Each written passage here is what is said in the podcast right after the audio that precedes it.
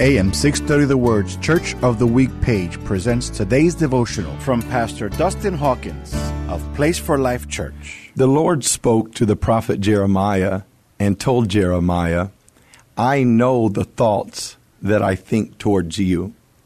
As believers, we know that thinking is very critical to our walk of faith. As a man thinketh, so is he, the scripture tells us. I want to ask you today are you intentional with your thinking? The Lord was intentional with his thinking towards Jeremiah. He knew the thoughts that he had towards Jeremiah.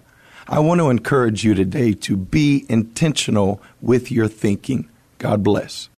Hear Pastor Dustin tell the story of Place for Life Church, our church of the week this Sunday afternoon at 1 on AM 630 the Word.